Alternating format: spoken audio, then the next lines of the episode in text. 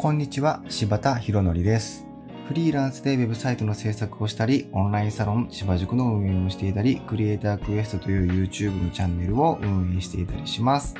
今日は、好きが持つパワーと愛が持つパワーというテーマでお話ししたいと思います。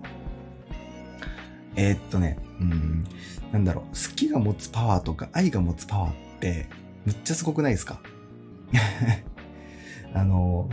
僕は結構何か物事を始めるときって好きっていうものが持ってるパワーを使って結構行動してるというか動き出してるところがあったりするんですね。うん。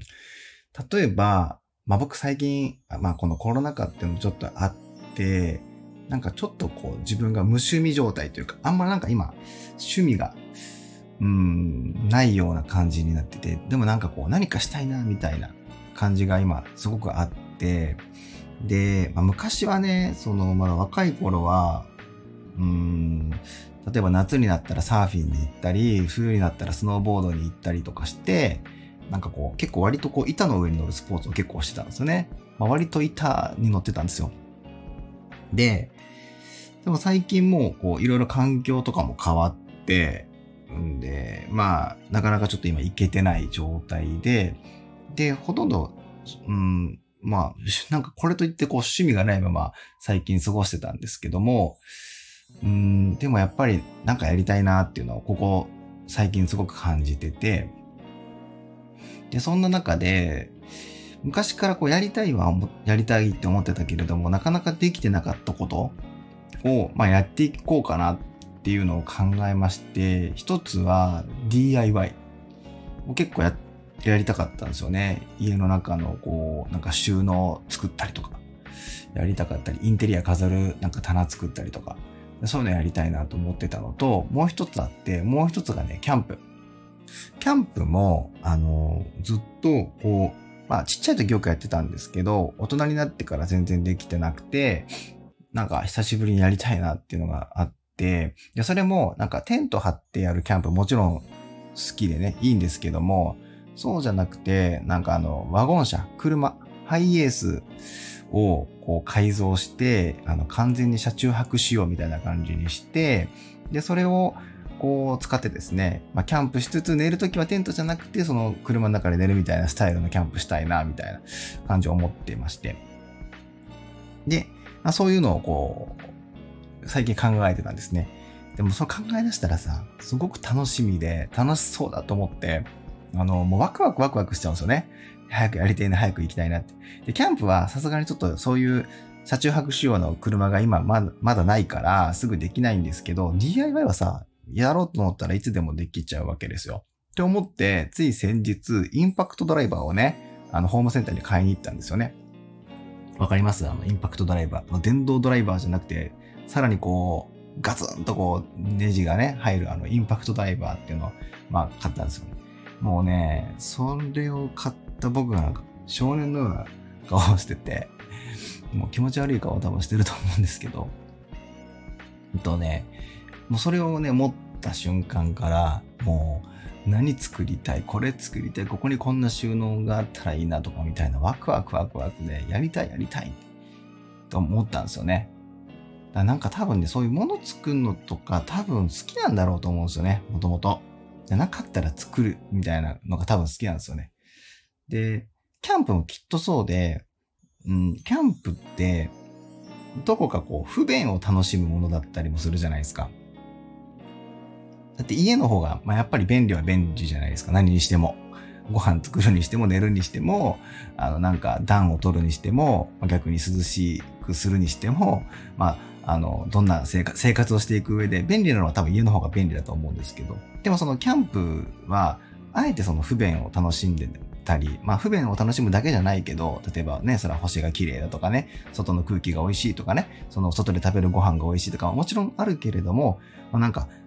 ある種ちょっと不便な部分も、どうにかこういろんなグッ、まあ、ギアとか、そのなんか、グッズっていうの？ギアかな？そういうのを使ってさ、じゃあ例えば、あの、寒くなってきたら暖を取るために焚き火をしたりとか、焚き火をするのも簡単に火をつかないけれども、こう、いろいろ工夫をして、まあ、あの、火をつきやすいようにね、する、例えば道具があったり、道具がなくても自分のね、薪の組み方で、風のコントロールの仕方で、こうなんか火がつきやすかったりとか、まあ、いろいろこう工夫を、知恵を絞って工夫して、そこの場をこう快適に過ごすようにしたりするわけじゃないですか。だからそのね、まあ戻るけど、なかったら自分で作ればいいやみたいなのって多分僕好きなんですよね。で、そういうのを考えてるとすごいワクワクしてくるから、で、そういうのを考えていくとどんどんどんどん夢中になって、あの、なんか周りがまああんまり良くないけど、周りが見えなくなって、もうどんどんそこばっかりが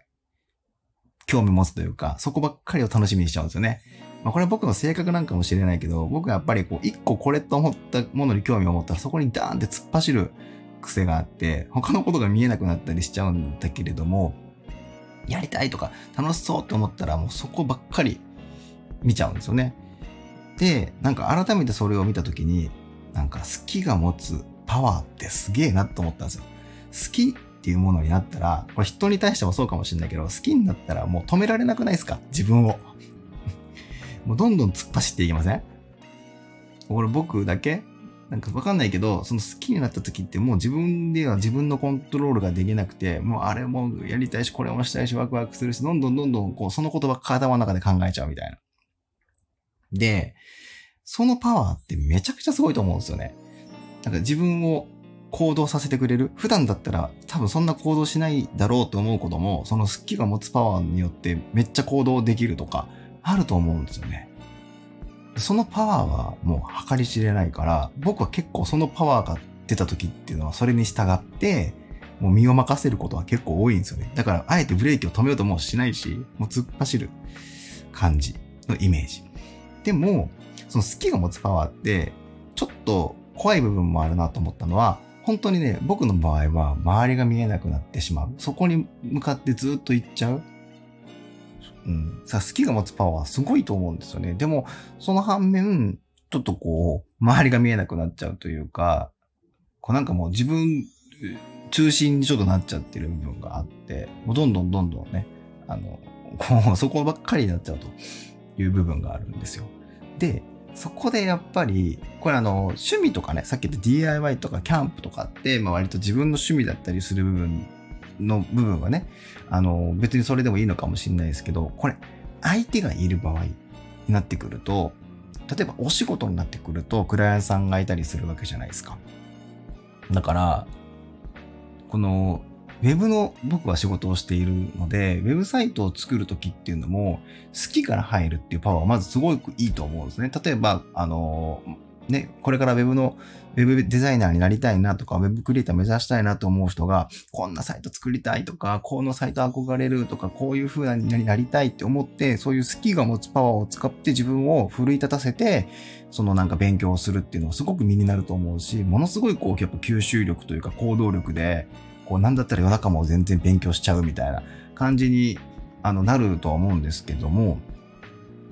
でも実際その好きが持つパワーで作ったものっていうのは、ほんと素晴らしい。素晴らしいんだけど、それだけだと相手がいる、そのウェブサイトの場合、例えばクライアントさんがいるとか、場合って、そのクライアントさんにはクライアントさんのやっぱり思いがあるし、そのね、その先のエンドユーザーさんはこんな情報が知りたいっていうのがあったりとかすると思うので、そこをカバーするときに好きのパワーだけだったら自分が伝えたい自分が伝えたいが結構先行しちゃいがちになりそうな気もちょっとしたりするんですよね。で、そこで僕は必要なのが今度愛のパワーだと思うんですよ。愛のパワーって逆に視野がめっちゃ広いと思うんですよね。なんて言うんだろう。視野が広くないですか？愛のパワーって。愛ってどっかこう、なんか見守るとかも愛じゃないですか。受け身、自分が何もしない、待つっていうのも時には愛で。で、要は相手に対して、あ、きっとこの人こういう行動をとるから、ここにこういうことを用意しといてあげた方が、あの、あの人、あそこで失敗しないだろうな、みたいな気配りとか、配慮とかも愛じゃないですか。で、こういうことをしようと思ったら、むちゃくちゃ視野が広くないと、今度できないと思ってるんですよね。そう。だから、でも仕事をしていく上では、好きが持つパワーでクリエイティブしていくっていうのはすごくいいことで、いろんななんか発見とか、そのエネルギーはすごいと思うんだけれども、そこに愛っていうものがないと、クライアントさんの本当にしたいこととか、そのエンドユーザーさんの本当に知りたいことみたいなものが、ちょっとこう、そぎ落とされちゃって、えー、その本当に求めているものが作れない時っていうのがあるような気がするんですよね。なので、好きが持つパワーと愛が持つパワー、両方が重なった時の作品ってめちゃくちゃいいものが僕はできるんじゃないのかなと、あの、思ってます。なんかそれって見た目のビジュアルの綺麗さをこう超えるいいものがなんかできる気がするんですよね。やっぱ好きが持つエネルギーはすごいですよ。あの、その勢いというか、好きだからこそこんな情報も載せたい。好きだからこそこんな情報もあった方がいいんじゃないか。好きだからこんな何かも伝えたい。これも伝えたいんだよね。あれもいいよね。ってなる。そのパワー、気づき。なんだろう。そういうのがあると思うんだけど。でもそれだけだと結構自分目線で、えっ、と、自分の主観で結構ね、情報を選んだりするところがあるのかなと思ったりするので、そこに必要なのがその愛のパワー。愛のパワーがあったらもっと幅広い視野で、こういう配慮してあげた方が実はいいんじゃないかとか、この方が読みやすいんじゃないのかな、この方が伝わりやすいんじゃないのかなとか、いやいや、実はユーザーこういうことが知りたいんじゃないのかなとか、やっぱりこういうその配慮な部分が、はその愛のパワーなのかなと思います。はい。なんで、その好きが持つパワーっていうのは、自分のやりたいことを行動に変えてくれるエネルギーが、こう、すごいなと思ってったのと、愛が持つパワーっていうのは、相手がやりたいことを